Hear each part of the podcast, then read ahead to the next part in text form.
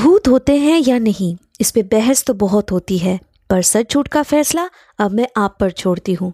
तो स्वागत है आपका घोस्ट स्टोरीज इन हिंदी में, जहाँ मैं हूँ आपकी होस्ट विदिशा और अब से हर हफ़्ते शुक्रवार को आप मुझे सुन पाएँगे एक्सक्लूसिवली ऑन स्पॉटिफाई आज ही घोस्ट स्टोरीज इन हिंदी को स्पॉटिफाई पे फॉलो करें और बेल आइकन को दबाना ना भूलें, जिससे मेरी हर कहानी आप सुन सकेंगे सबसे पहले। फागुन मुनिया की दोस्ती कम, दुश्मनी ज़्यादा थी। दोनों को आपस में घंटों बिठाकर, बस किसी विषय पे चर्चा करवाना इसलिए मुकुंद सर के लिए काफ़ी आसान था। मुनिया से ज़्यादा उनको अपनी चहीदी फागुन से लगाव था। इस बात से भली भांति मुनिया वाकिफ थी, पर फिर भी एकलव्य की तरह वो अपने गुरु के लिए किसी भी हद तक जाने को तैयार थी। मुनिया के स्कूल में भर्ती होने के तुरंत बाद से ही उनके भूगोल विषय के शिक्षक को उसकी काबिलियत का पता चल चुका था। लेकिन उनके दिमाग में बस फागुन के लिए इससे चिंता बढ़ती ही जा रही थी। दरअसल गाँव के जमींदार की एक लौती सुपुत्री थी फागुन ठाकुर। जबकि जमींदार के खेतों में रोज़ाना मजदूरी किया करते थे मुनिया के बापू लल्लन। लल्लन के घर में जब मुनिया जैसी हुनहार बेटी पैदा हुई तो ठाकुर साहब भी गाँव वालों के जैसे उसके गुणों के बारे में जान चुके थे। कुछ सालों बाद उनके ही सुझाव और सिफारिश से गाँव के सबसे अच्छे विद्यालय में, उन्हीं के बेटी के कक्षा में, लल्लन ने अपनी बिटिया का दाखिला करवा दिया था। शुरुआती दिनों में ही मुनिया ने फागुन के साथ दोस्ती बढ़ाने की काफ़ी कोशिश की थी। उसे ठाकुर साहब के एहसानों का भी ज्ञान था। जिस वजह से उसने वफादारी निभाने खातिर फागुन का दिल जीतना चाहा। लेकिन फागुन बिल्कुल भी अपने पिता जैसी नहीं थी।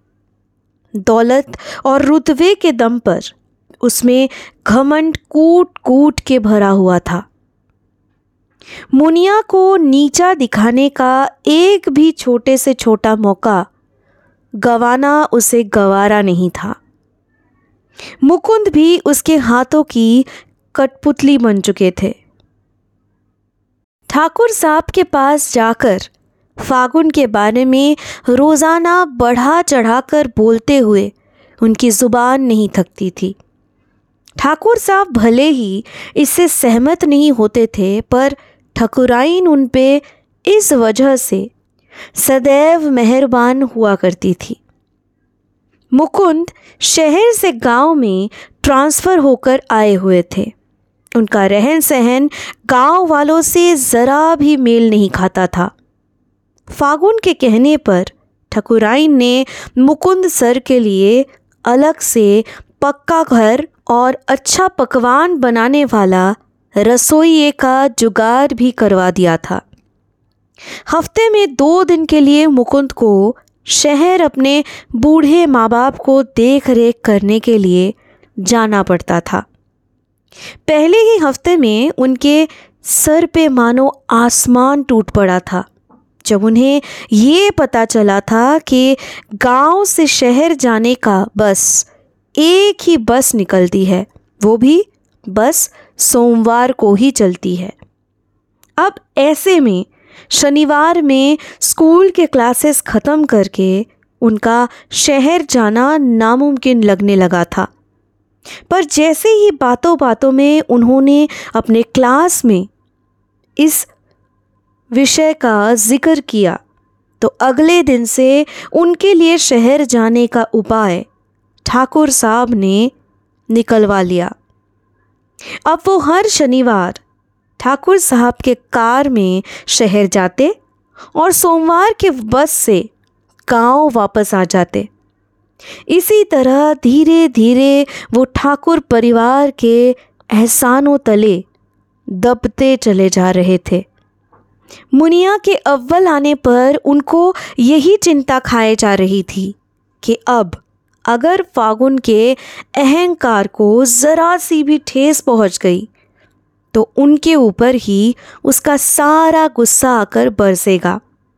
बस एक मुनिया के रहते उनके सारे किए कराए पे पानी फिर जाएगा। दिन ब दिन स्कूल के हर सब्जेक्ट में मुनिया अपनी काबिलियत साबित किए जा रही थी। हेडमास्टर जी भी अलग से अब उसके तारीफ़ों के पुल बांधने लगे थे। सारे टीचर्स भी उसके अच्छे स्वभाव और सम्मान करने पर उसके तरफ़ झुकने लगे थे। बस एक मुकुंद सर का दिल जीतने में मुनिया नाकामयाब हो रही थी। फागुन भी इसमें उनका साथ दिया करती थी। मुनिया भले ही तेरह साल की छोटी बच्ची थी, पर उसकी गहरी सोच ने उसे जल्द ही इसका कारण बतला दिया था। एक दिन राह चलते हुए मुकुंद सर के साथ वो स्कूल के बाहर टकरा जाती है। अपने बापू के खातिर वो उस दिन रोटियाँ लेकर खेतों में जाने के लिए निकली थी। उसने सरल मन से मास्टर जी को यूँ अकेला पाकर मुस्कुराते हुए उनसे कहा, मुकुंद सर, मैं अगर अव्वल ना आऊँ तो क्या आप मुझसे रूटना छोड़ दोगे? अगर ऐसा है तो मैं जी तोड़ कोशिश करके इस बार क्लास में सेकंड ही आ जाऊँगी। आप चिंता मत कीजिए। फागुन आप पे गुस्सा नहीं करेगी। मुकुंद ने उसके मासूम से सवाल पे पहली बार अपने अंदर के ज़मीर को जागते हुए देखा। उसने इंसानियत जताते हुए मुनिया के माथे पे हाथ फेरते हुए कहा, नहीं बेटा, तुम जैसी हो वैसी ही रहना। किसी के लिए अपने आप को मत बदलना। अव्वल आओगी तो तुम्हारे भविष्य सुनहरे होंगे और तुम अपने बाबा की मदद कर पाओगी। मेरी चिंता मत करो। झिलमिलाते हुए नज़रों से मास्टर जी के पैरों को छूकर दौड़ती हुई वहाँ से मुनिया मुकुंद सर के नज़रों से ओझल हो जाती है। क्विज कंपटीशन में जीतने के बाद मुनिया खुशी से फूले नहीं समा रही थी। जज ने खुद ही ऐलान किया था कि जो इस बार ये कंपटीशन जीतेगी से वो आगे की पढ़ाई के लिए स्कॉलरशिप देंगे। लल्लन के पास आकर अपनी खुशी ज़ाहिर करते हुए मुनिया बोली पता है बापू, अगर आज मुकुंद सर ने मेरी मदद नहीं की होती तो मैं कभी भी इस प्रतियोगिता में जीत नहीं पाती। वो सबके सामने मेरे साथ सख्ती से पेश आते हैं। उनकी मजबूरी है। पर अलग से उन्होंने मेरे लिए किताबें लाकर दी। मेरे हर उलझन में मेरा साथ दिए। इसलिए इस बार टीचर्स डे पर मैं उनके लिए सबके सामने दो शब्द कहकर उनको श्रद्धांजलि दूँगी। लल्लन उसे मना करते हुए बोले, लेकिन बिटिया, इससे फागुन मेम साहब बुरा मन गई और ठकुरायन को गुस्सा आ गया तो उन पे मुसीबत आ जाएगी। तनिक ये भी तो समझ। मुनिया का खिलता हुआ चेहरा इस बात पर मुरझा सा गया। लल्लन उसके मन की बातों को भापते हुए बोले, पर तू उनके लिए अलग से अपने दिल की बात लिख के दे सकती है। इससे उनको अच्छा भी लगेगा और उन पर कोई आज भी नहीं आएगी। टीचर्स डे पे फागुन आज काफ़ी वक्त बाद बहुत खुश दिख रही थी। आज उसके कही हुई स्पीच से ही स्कूल के सभी टीचर्स और हेडमास्टर को सम्मान देने का निर्णय लिया गया था। सुबह से उस स्पीच को दिलो दिमाग में रट्टा मारे जा रही थी फागुन। कई बार अपने सहेलियों के सामने वो रिहर्सल भी कर चुकी थी। मंच पे कदम रखने पर फागुन ने देखा कि उसके माता पिता और पंचायत प्रधान भी वहाँ शामिल थे। माइक्रोफोन को एक हाथ में थामे। उसने होठों पे हल्की सी मुस्कुराहट लाते हुए कहा, मैं आज आप सबके आगे अपने शिक्षकों के प्रति श्रद्धा और सम्मान जताते हुए चंद अल्फाज कहने आई हूँ। यह विद्यालय मेरे पूजनीय दादाजी का बनवाया हुआ है। और ये एक ऐसा विद्यालय है जिसे उन्होंने और यहाँ पे उपस्थित सारे गुरुजनों ने बेहद प्यार और मेहनत के साथ संजोया है। इसलिए यहाँ पे विराजमान सभी शिक्षकों और बड़ों को सबसे पहले मैं नमन करती हूँ। मेरे सारे शिक्षकों में से मैं खास करके मुकुंद सर की हमेशा से आभारी रही हूँ। और आज, इस खास मौके पे मैं मैं उनसे कुछ ऐसा कहना चाहती हूँ, जो शायद अब तक मैंने उनसे कभी नहीं कहा होगा। दरअसल वो गुरु के नाम पे नाम पे कलंक है। एक बुजदिल बेहुदा सोच रखने वाले इंसान हैं। हाँ हमारे टुकड़ों पे पलकर भी उनकी इतनी हिम्मत आ गई है कि वो उस दो टके की मुनिया को अलग से ध्यान देने लगे थे। उसे स्कूल के बाद छुप छुप के मुफ़्त में पढ़ाया करते थे। उन्हीं की वजह से आज उस गरीब किसान की बेटी ने इंटर स्कूल क्विज कंपटीशन भी जीत लिया और उस वजह से उसे स्कॉलरशिप भी मिल गई। मुझसे वो दो साल की छोटी है, पर फिर भी उसे मेरे क्लास में दाखिला मिल गया था। वो जीत गई और मैं मैं हार गई। मैं अपनी हार बर्दाश्त नहीं कर सकती। ये जानते हुए भी उन्होंने बिना कुछ सोचे समझे उसका इतना साथ दे दिया। मुकुंद सर के संग संग बाकी टीचर्स भी मानो फागुन के ऐसे व्यवहार पर अपनी भाषा खो बैठे थे।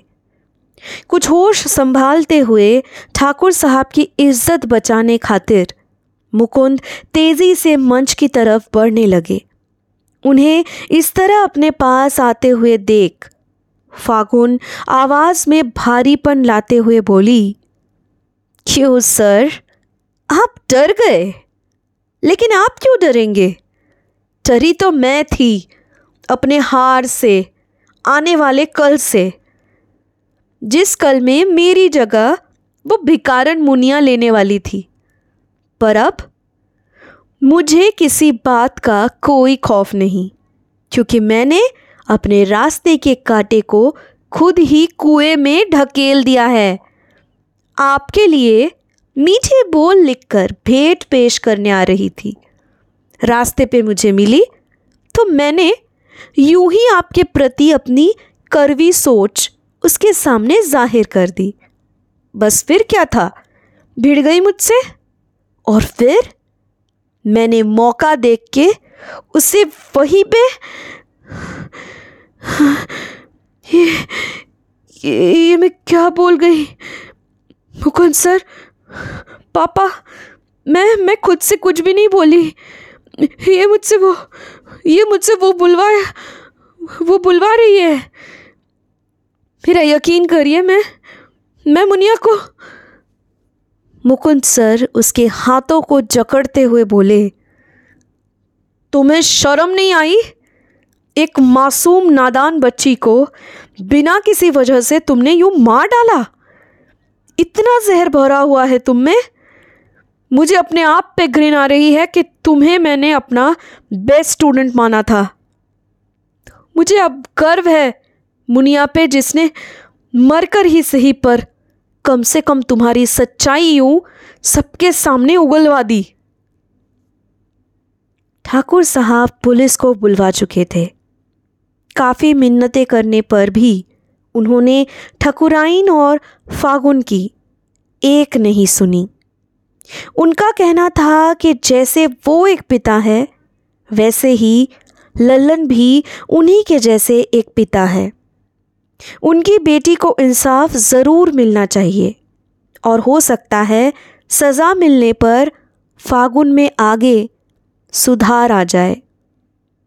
जाते हुए एक आखिरी बार मुकुंद सर के चरणों को छूकर उनकी तरफ़ देखते हुए फागुन ने उन्हें चौंकाते हुए कहा,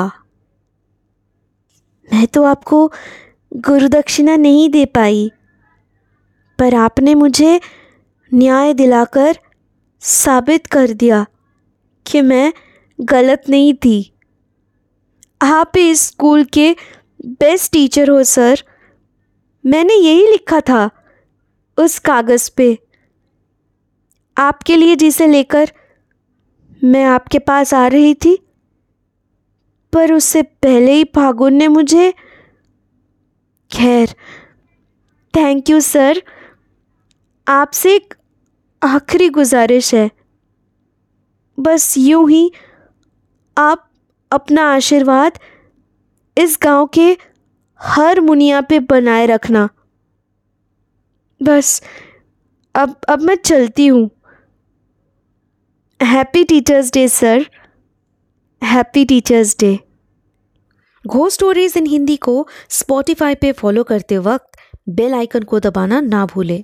जिससे मेरी हर कहानी आप सुन सकेंगे सबसे पहले।